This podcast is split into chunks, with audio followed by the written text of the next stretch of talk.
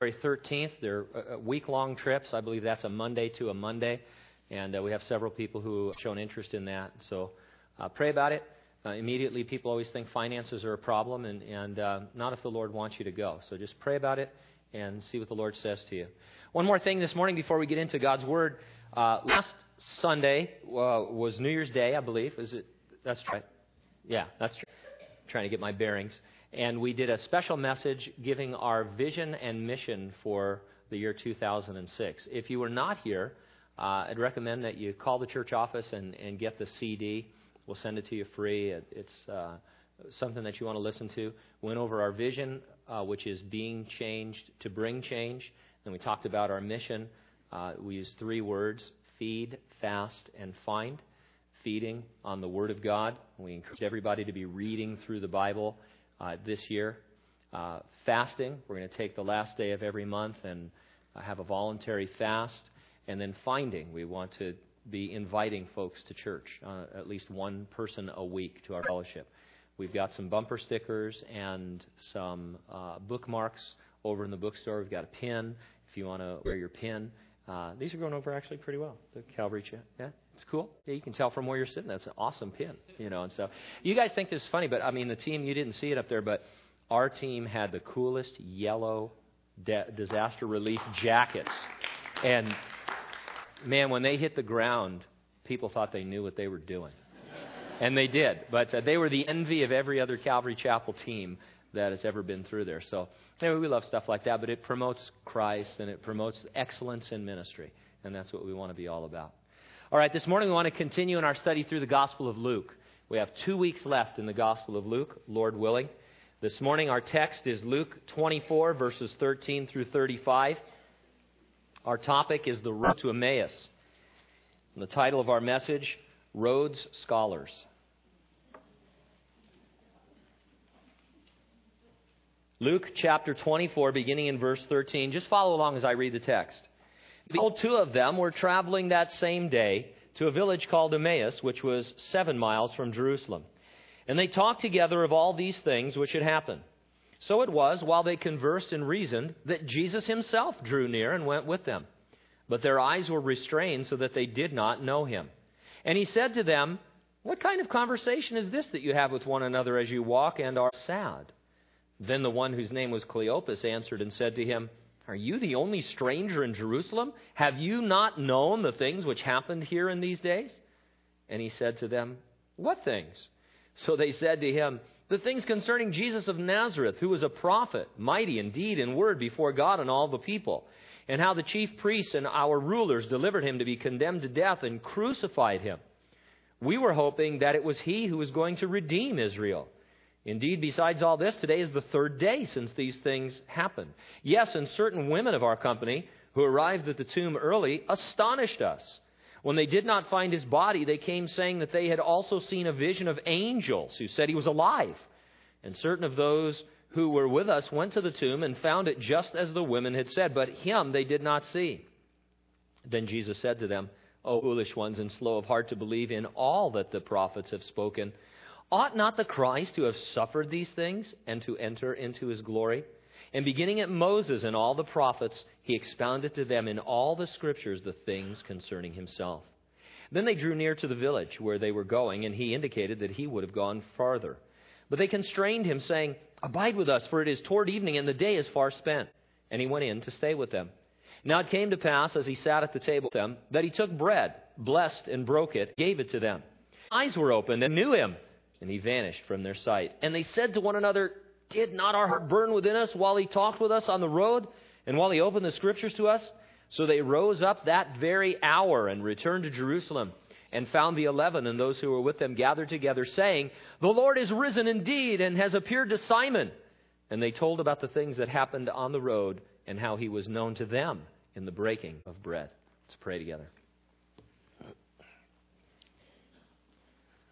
Wonderful as it is that you revealed yourself to these two disciples on the road to Emmaus. We want to have a sense, Lord, of you revealing yourself to us here, power in the ministry of your Holy Spirit. We believe, Lord, that as Christians, you indwell us. You've found a home in our heart. And there's a sense in which, though you're not here, Lord, you're much closer to us, much more present with us than you were with these two on the road. And so we ought to be all the more excited than they were, all the more thrilled to see you in all the scriptures, in all the circumstances of our lives, in the faces and lives of our brothers and sisters in Jesus Christ. Lord, you uh, pointed out all the places in Scripture where you were spoken of on every page. And I pray that the one thing that we would take from our meeting together today is that you are the central focus of our hearts and lives. And if we've been moved in, by something in the world or even in the Word, Lord, away from thinking about you and how it relates to you, then I pray that you would bring us back to dead center, that our hearts would be just as thrilled, burning as it were, Lord, to know you and to see you and to be with you. We pray in Jesus' name. And everyone said, Amen. We most often describe our relationship with God as a walk. There are numerous references to walking with God in the New Testament. In the book of Ephesians alone, for example, you're told to walk worthy of the calling with which you were called. You're told that you should no longer walk as the rest of the Gentiles walk. You're told that you should walk in love. You're told that you should walk as children of the light, and you're told that you should walk suspectly. Those and the many other references to walking with God are wonderful. But there's something behind them that we often overlook. The idea of walking with God involves making progress for sure, but it mostly involves passion. Sometimes take walks. They don't do it to get somewhere, but to be with someone. The progress that they make is not measured in distance, but in devotion. They spend time getting to know one another, deepening in their love. Often they arrive at the same geographical location from where they started, but feeling very different about themselves, having made a romantic progress that puts everything else in an entirely new perspective. God loves to take walks with his children. Right at the beginning of the Bible, in the third chapter of Genesis, God is described as being heard walking in the Garden of Eden in the cool of the day. He was looking for Adam and Eve. It implies that walking along with them was a regular activity that God looked forward to each day. You can only really understand the story of the two disciples on the road to Emmaus if you factor in this element of passion. The way Jesus hid his identity from them and then waited until they compelled him to stay with them are romantic elements in the story. Overlook the romance, and all you've got is the story of disappointment that the Bible study Jesus gave was not recorded for you. Factor in the romance, and you realize that the Bible study is absent for a reason. It's absent because you are to discover it for yourself on a daily basis as you and Jesus walk along together. We want to discover or rediscover the passion of being with the Lord. We'll organize our thoughts around two questions. Number one, is your walk with Jesus restraining you? And number two, is your want for Jesus constraining? First of all, in verses 13 through 27, is your walk with Jesus restraining you? Cleopas was one of the travelers. The other may have been his wife. We learn in the Gospel of John that her name was Mary. You find that in John 19:25. Slightly different spelling of the name for Cleopas, but believed to be the same. And there is some evidence, both biblical and traditional, that Cleopas was the brother of Joseph, Jesus' earthly father. It's not overly important, but it might have been Uncle Cleo and Aunt Mary that Jesus appeared to on their way home to Emmaus. The thing that grabs you is that they did not recognize Jesus. Their eyes were restrained means that somehow spiritually they were prevented from recognizing that it was the risen Lord walking and talking with them. Scholars suggest a multitude of reasons why their eyes were restrained. For me, it comes down to these two reasons. Number one, Jesus has a flair for romantic drama. Take this out of the story, and there is no story. If they recognize Jesus immediately, there's no walk, there's no talk, there's no Bible study, there's no episode at the table. It's a flair for romantic drama. And number two, it was important that they first see Jesus in the scriptures before they saw him in person. Jesus takes them through the scriptures, and their hearts begin to burn in a sense that they know that there's something there about their Lord. And then and only then do they see the Lord revealed. It's a reminder to us that we are always to base things on the written Word of God rather than on our own experiences, as wonderful and as necessary as they may be. We're going to use their seven mile walk to compare our own daily walk with the Lord. And so let's read again, beginning in verse 13. It says, Now behold, two of them traveling the same day to a village called Emmaus, which was seven miles from Jerusalem. This is the evening of the Sunday on which Jesus rose from the dead. And they talked together all these things which had happened.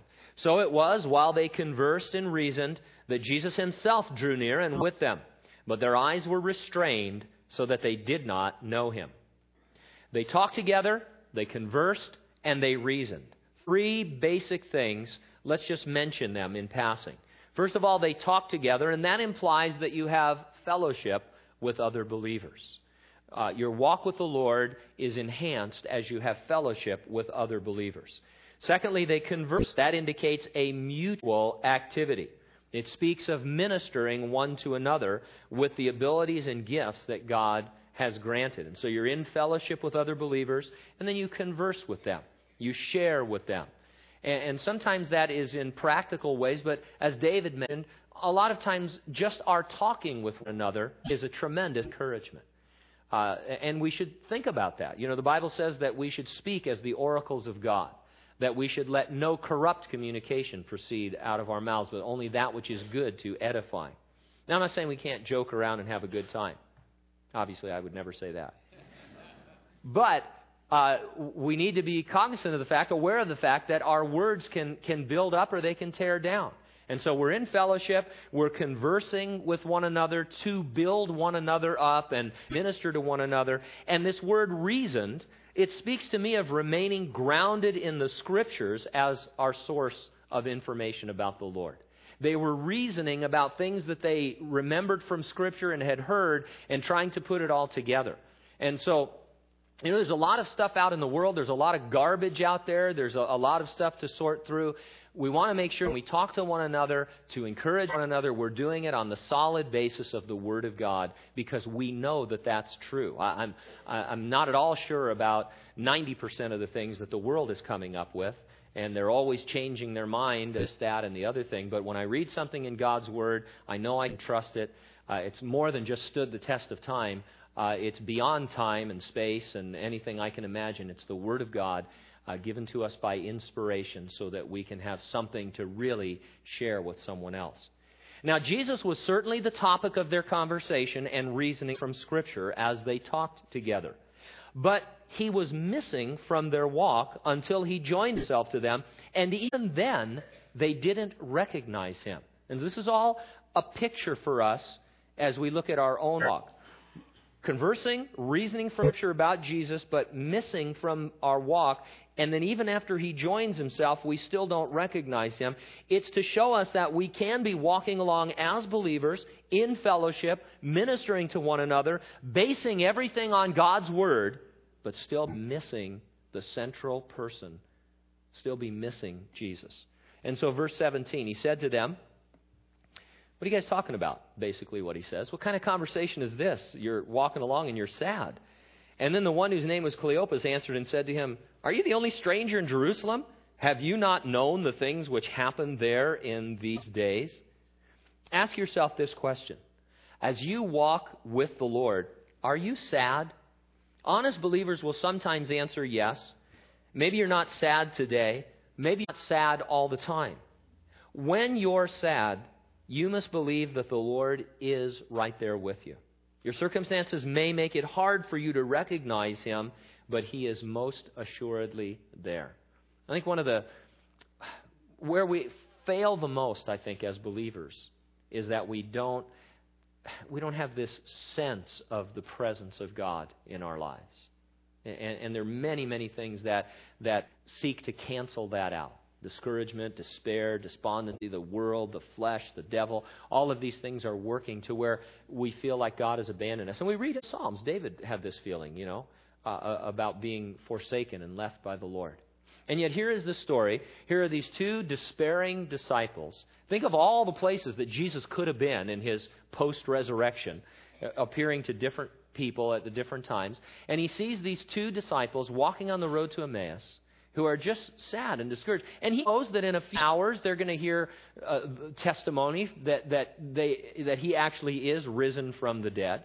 But he's so concerned about them that he, he goes to them and he begins to walk with them and, and, and he draws near to them. And even though they don't recognize him at first, he is with them, walking with them, seeking to minister to them and to draw out from them uh, these things. And so, whenever you find yourself in these kinds of sad, discouraging situations, you can be absolutely certain that Jesus will never leave you or forsake you. You see him, you don't sense him maybe. There's something going on, but he's there, and you need to hold on to that. Verse 19, and he said to them, What things? So they said to him, Well, the things concerning Jesus of Nazareth, who was a prophet, mighty in deed and word before God and all the people, and how the chief priests and our rulers delivered him to be condemned to death and crucified him. We were hoping that it was he who was going to redeem Israel. Indeed, besides all this, today is the third day since these things happened. Yes, and certain women of our company who arrived at the tomb early astonished us. When they did not find his body, they came saying that they had also seen a vision of angels who said he was alive. And certain of those who were with us went to the tomb and found just as the women had said, but him they did not see. They had the word of God and they had eyewitness testimony that Jesus had risen from the dead. The Word of God is summarized in their reference to the third day since these things have happened. More than once, the Lord had told his followers that he would be condemned to death and crucified, but that he would be raised the third day. And then they had the witness of angels, of the women at the tomb, and at least two of the apostles who ran to the tomb to see for themselves Peter and John. Still, they did not believe. Perhaps they were restrained in seeing Jesus of their expectations of who he was and what they wanted him to do. They described him as a prophet, mighty in deed and word, and they expected him to politically redeem Israel out of the control of the Romans. Now, as great as all that would be, this is a really low view of who Jesus was and what he came to accomplish. He was not another prophet, he was the sinless Son of God. And he didn't come to lead a political upheaval but to redeem the lost souls of men and women all over the world from every nation, tribe, tongue, and family. A lot of times people just have a low view of Jesus. They think it's, it's an elevated view, but it's a very low view. For the past decade at least, there's been a movement within American Christianity called, we call it the health and wealth movement. It's a teaching that believers should always be perfectly healthy and that you can have as much wealth as you want in this world. After you're a king's kid, and he wants you to have everything that this world has to offer. And as appealing as that sounds from a capitalistic standpoint, and as much as I would love to be healthy and healthy, it's a very low view of who Jesus is and what he really wants to do. Because if that comes true in my life, if I'm healthy my whole life, and if I'm as wealthy as I want to be, I could get to the end of my life and be nothing more than a spoiled brat, thinking that I deserve everything that the Lord has done for me, or that I've actually myself even. And no one likes spoiled people. No one likes spoiled children. And the only thing worse than a spoiled child is a spoiled adult. And it's a very low view of Jesus because that's not at all the work that Jesus wants to do. You know, it would be nothing for Jesus to give you perfect health. It would be nothing for him to give you uh, to make you win the lottery every day. I mean, he could he could that's nothing. But that's not what he's about. What he's about is conforming you, changing you from the inside more and more each day to be the person you were created to be. And that, that's a very different work. And it takes a lifetime. It takes your lifetime and all of God's resources brought to bear against our disobedience, with our obedience, all of these things working together. It's a powerful work. It's a wonderful work because, you know what? I can wait for health and wealth until I get to heaven. I mean, there isn't a house in Hanford that's going to compare to my mansion in heaven. I mean, right now, uh, there's take all the houses on the home tour and own them all and none of them can even begin to compare with just the streets of heaven, the gates of heaven. Uh, uh, if there's trash cans in heaven, they, you know, maybe some of these houses will be the trash cans in heaven. I don't know, you know, but, uh, uh and so we can wait. We're to have perfect bodies, not just physical, not, not just from a health point of view, but we won't have any sin. No sin principle, no flesh in that sense. And so, I, I mean, I can wait for that. Whatever God has for me is much better than what I can have. But He's working on me now to get me to that place. And it's a very low view of Jesus sometimes that hinders us, that restrains us in things. So circumstances happen, things happen in our lives.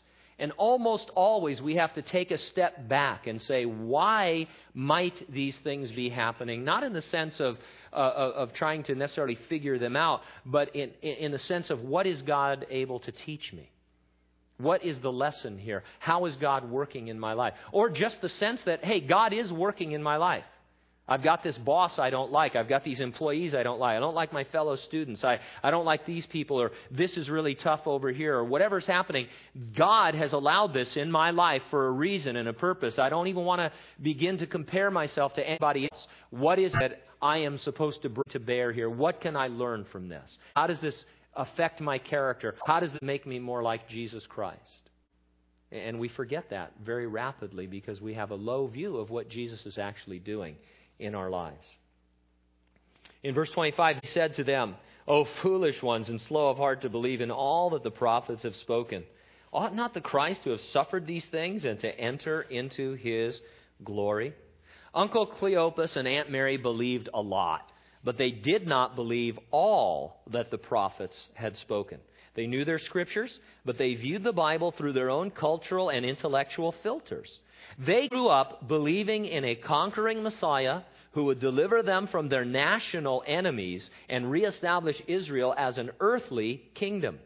In other words, they believed all of the glory parts of the Old Testament. They could recognize everywhere the Messiah was spoken of, restoring the kingdom of God to Israel. But they didn't understand, they ignored, and they set aside all of the suffering parts about the Messiah because it didn't fit into their thinking. A modern, part of a modern example of this, for many centuries, the church on earth, Christians, taught that Israel, God's done with them. There, there's no nation of Israel. There's a few Jews scattered around the world, but there's no nation of Israel. And guess what, guys? There's never going to be one. And so they began to interpret and read the Bible as if there was no real Israel anymore, no physical Israel to worry about, and no contact with the land. And a lot of theology is based on this. A lot of what people believe uh, in various areas is based on this idea that the church is now the new Israel and it's some kind of spiritual thing. Man, were they surprised when in May 14th of 1940 Israel was born as a nation again. And, and you start to think, ooh, we missed something. Why? Well, quite honestly, it, it would have been hard to understand that given the facts of the world. But there were Bible commentators who stuck to that. J. Ironside, for example, way before 1948, kept saying, hey, you keep your eyes in the Middle East, Israel's going to be a nation again. They laughed at him. They thought he was an idiot. And so the, the thing is, we, you know, we, we read the newspapers, we study history, we get degrees, you know, we're, we're ra- rational and intelligent people, and then we take all of that and we put it on the scriptures and we say, oh, well, this is how this is to be interpreted. We're interpreting it the way we see it as American Christians or as European Christians or whatever we might be. It's Through our culture uh, so often. And we need to just be careful not to do that. Just take the Word of God at face value. If something you don't understand, guess what? You will one day. And, and if God says something, man, let's just believe it. We need the Holy Spirit to open our eyes to the Word of God in ways that overcome any prejudice that we might have and any preconceptions. Verse 27 beginning at Moses and all the prophets, he expounded to them in all the scriptures the things concerning himself. It was the greatest Bible study ever delivered. I mean, how could you get any better than this? Jesus talking about Jesus from the Word of God. I mean, this is, this is great stuff. He undoubtedly told them that he was there in Genesis creating the universe, that he was the promised seed of the woman in the Garden of Eden who would crush the serpent's head but be bruised in the process. That when Abraham was instructed to sacrifice his only son Isaac on Mount Moriah. It was a type of God the Father sacrificing His only begotten Son, Jesus, on the cross at the exact same spot that the Passover lambs that were slain in Egypt and for centuries afterward were typical of Himself as the Lamb of God who would come and take away the sins of the world. He may have described how each of the sacrifices in the tabernacle represented Him, or how each piece of furniture in the tabernacle pointed to Him. Jesus probably reminded them that the words he spoke from the cross, My God, my God, why hast thou forsaken me, were a quote from Psalm 22, which perfectly predicted his death by crucifixion over 400 years before it occurred.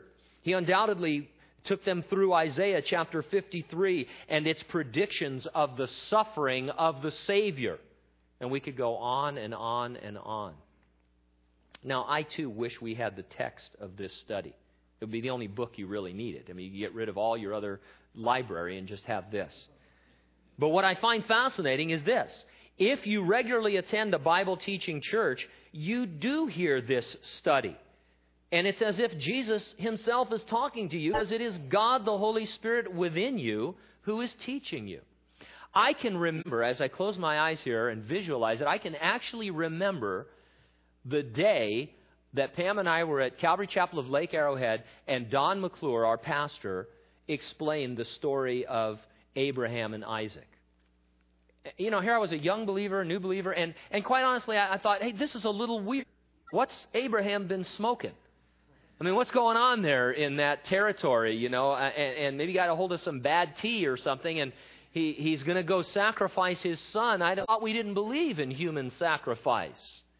And it looks pretty serious for a while, you know, the first time you're reading that story. And then, then all of a sudden, God stays his hand and there's a ram caught in the thickets. And, and you think, wow, good, you know, okay, so what are you going to say about this preacher?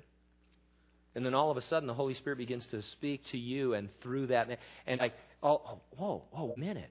What if Abraham is a type of God the Father? And what if what if Isaac is a type of Jesus Christ, his only begotten Son? And what if this whole sacrifice thing is a picture of how one day God will sacrifice Jesus Christ on the cross?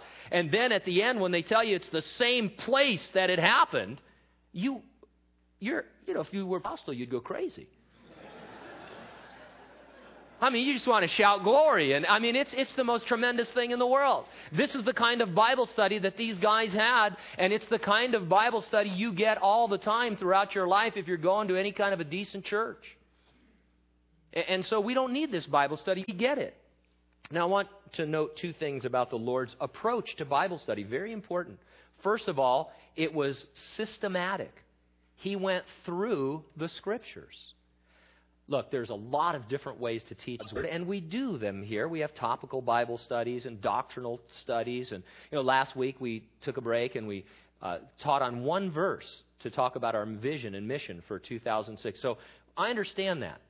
But week by week, year by year, you need to have a systematic study of the Bible where you pick a book, start at the beginning, go all the way through it, and finish at the end. It's what Jesus did. It's really the only way to grow in the Word of God. But second, and maybe even more important than that, Jesus focused his study on finding himself in every story, in every page. It's all too possible to go through the Bible systematically, to be solid in our Bible study, but miss seeing Jesus as he is revealed to us. It's not that we miss some of the types or pictures of Jesus, it's that we are studying the Scriptures as scholars first and as lovers second, or not at all. Think of it this way you're in love. Let's say you're in love. And you write a love note, beloved. And it comes back to you with spell check. Red marks, parsed sentences. You know, you misspelled love here. It's it's not L U V. You know, and stuff like and all this. Uh, what's with this happy face? And I mean, I don't understand this. Well, you wouldn't do that. Well, maybe you would, and that's why you're not married. But so that's the idea. So here, here's the thing: you've got a love letter, and, and and you don't care if it follows you know the grammar you're not you're not parsing it you're you're not really worried about that aspect of it i'm not saying we shouldn't be scholarly in our approach to bible study yeah, you know i wouldn't say that You need to come into my office and see all the books. I love to read, not a scholar. Uh, there's no sense in which I could ever be accused of being a scholar, and I don't think of myself as a scholar. I don't think of most scholars as scholars, but but so but there's no study, deep study, you know, words, verbs, you know, the whole thing. That's all very necessary. Don't get me wrong. But a lot of times we're looking at the Bible only as scholars, only with scholarship in mind. And when the Lord is coming to us and giving us this love letter, this road to Emmaus, hey, the road to Emmaus. I read commentaries this week about why did Jesus determine to go further?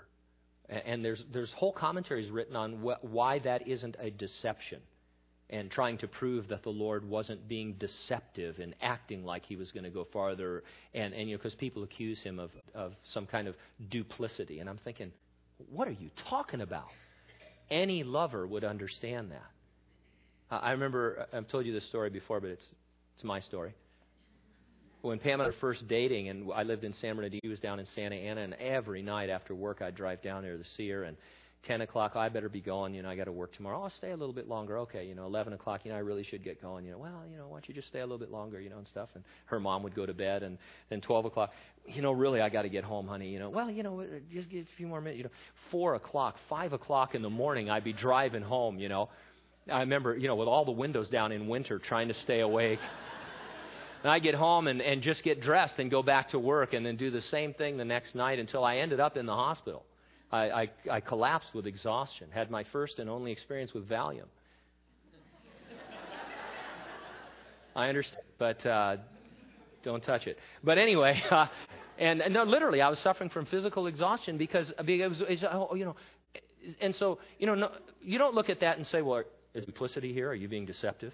What are you saying? You're going to leave, but not you're leaving. I mean, and so we have to approach this we have to approach this from the point of view of romance. And, and I think, as I said, whole systems of Bible doctrine exist that impugn the nature and character of God. They're based on logic rather than love.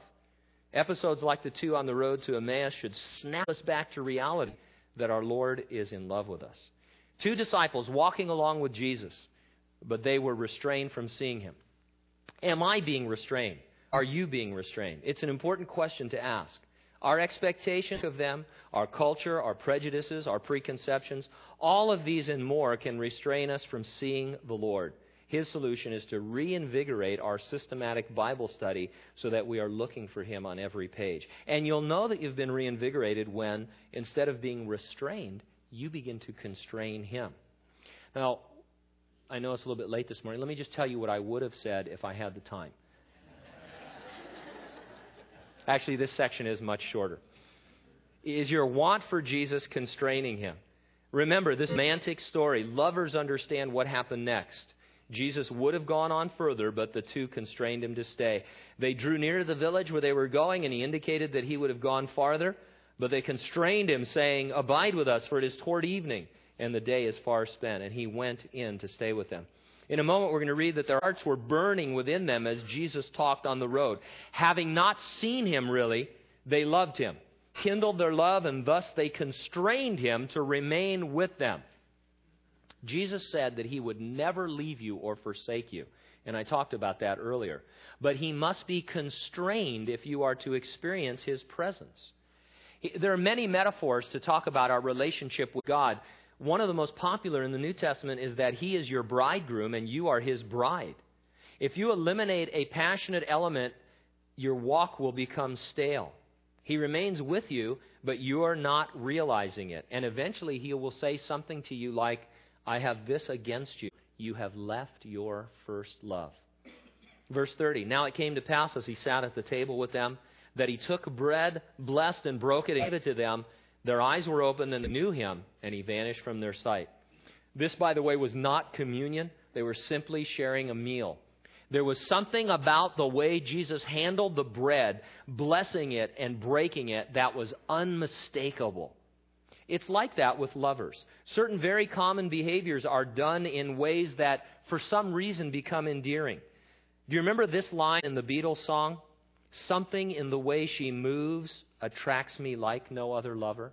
And then the song goes on to describe other common activities that become uncommon because they're done by the person that you love. And you know what? It, it's hard to. I understand why we want to be more scholarly. It's easier to be scholarly than to talk about romance. What does that mean? Something in the way she moves.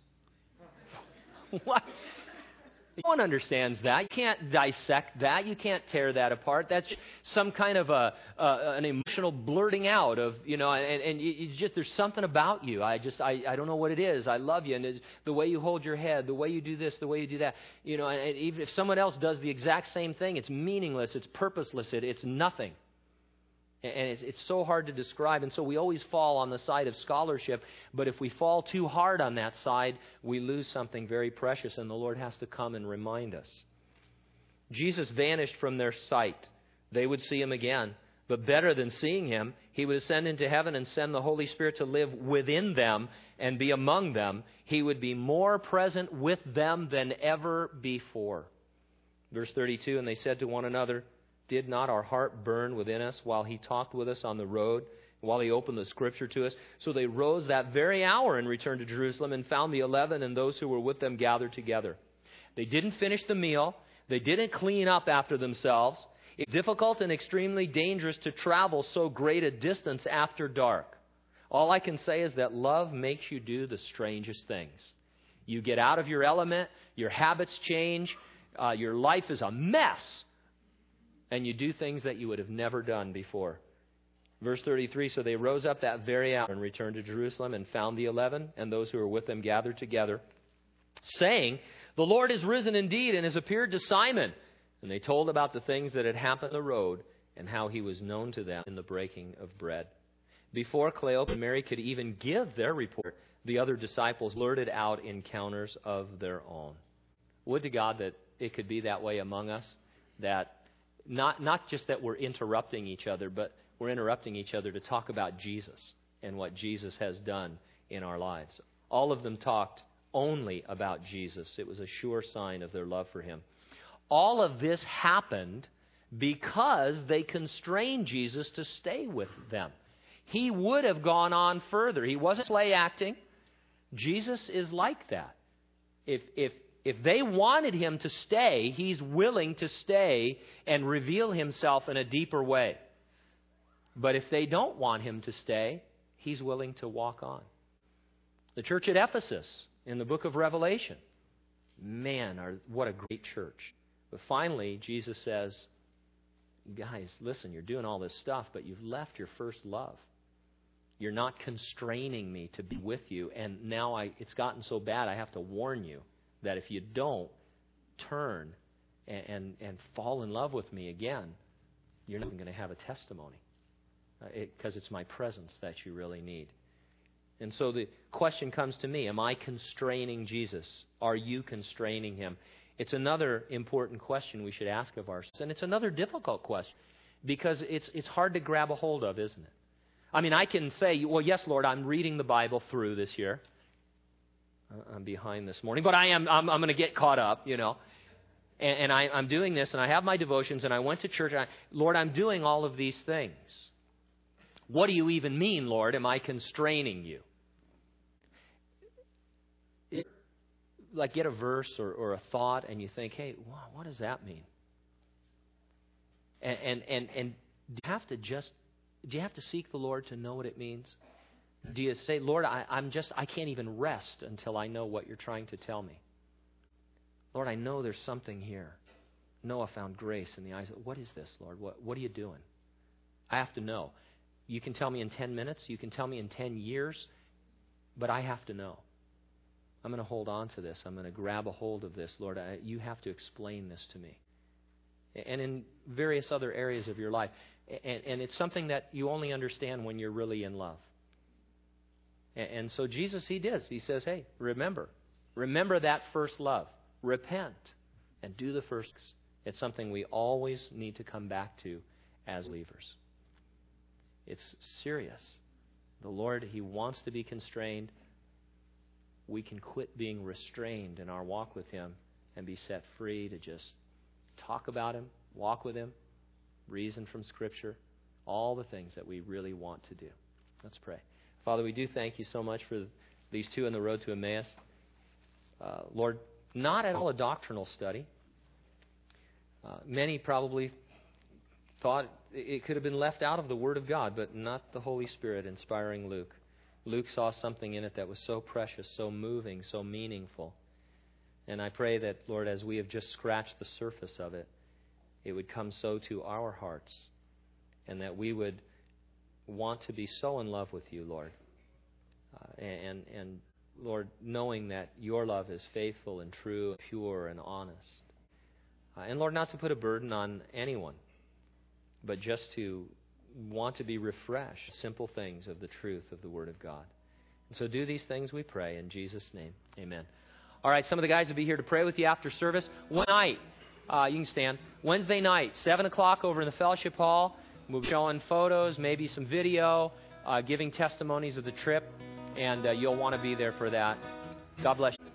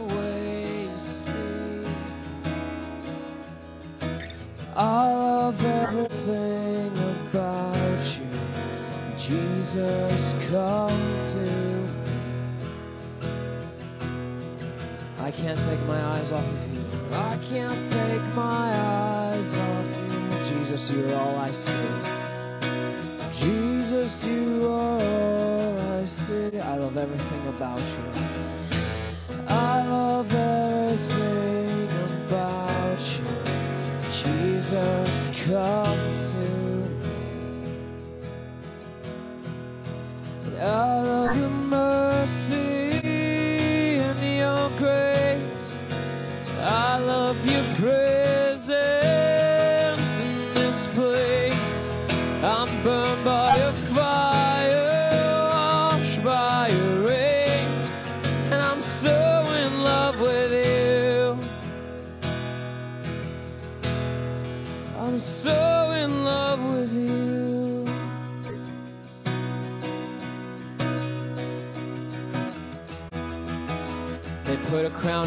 your head, scars into your hands and feet.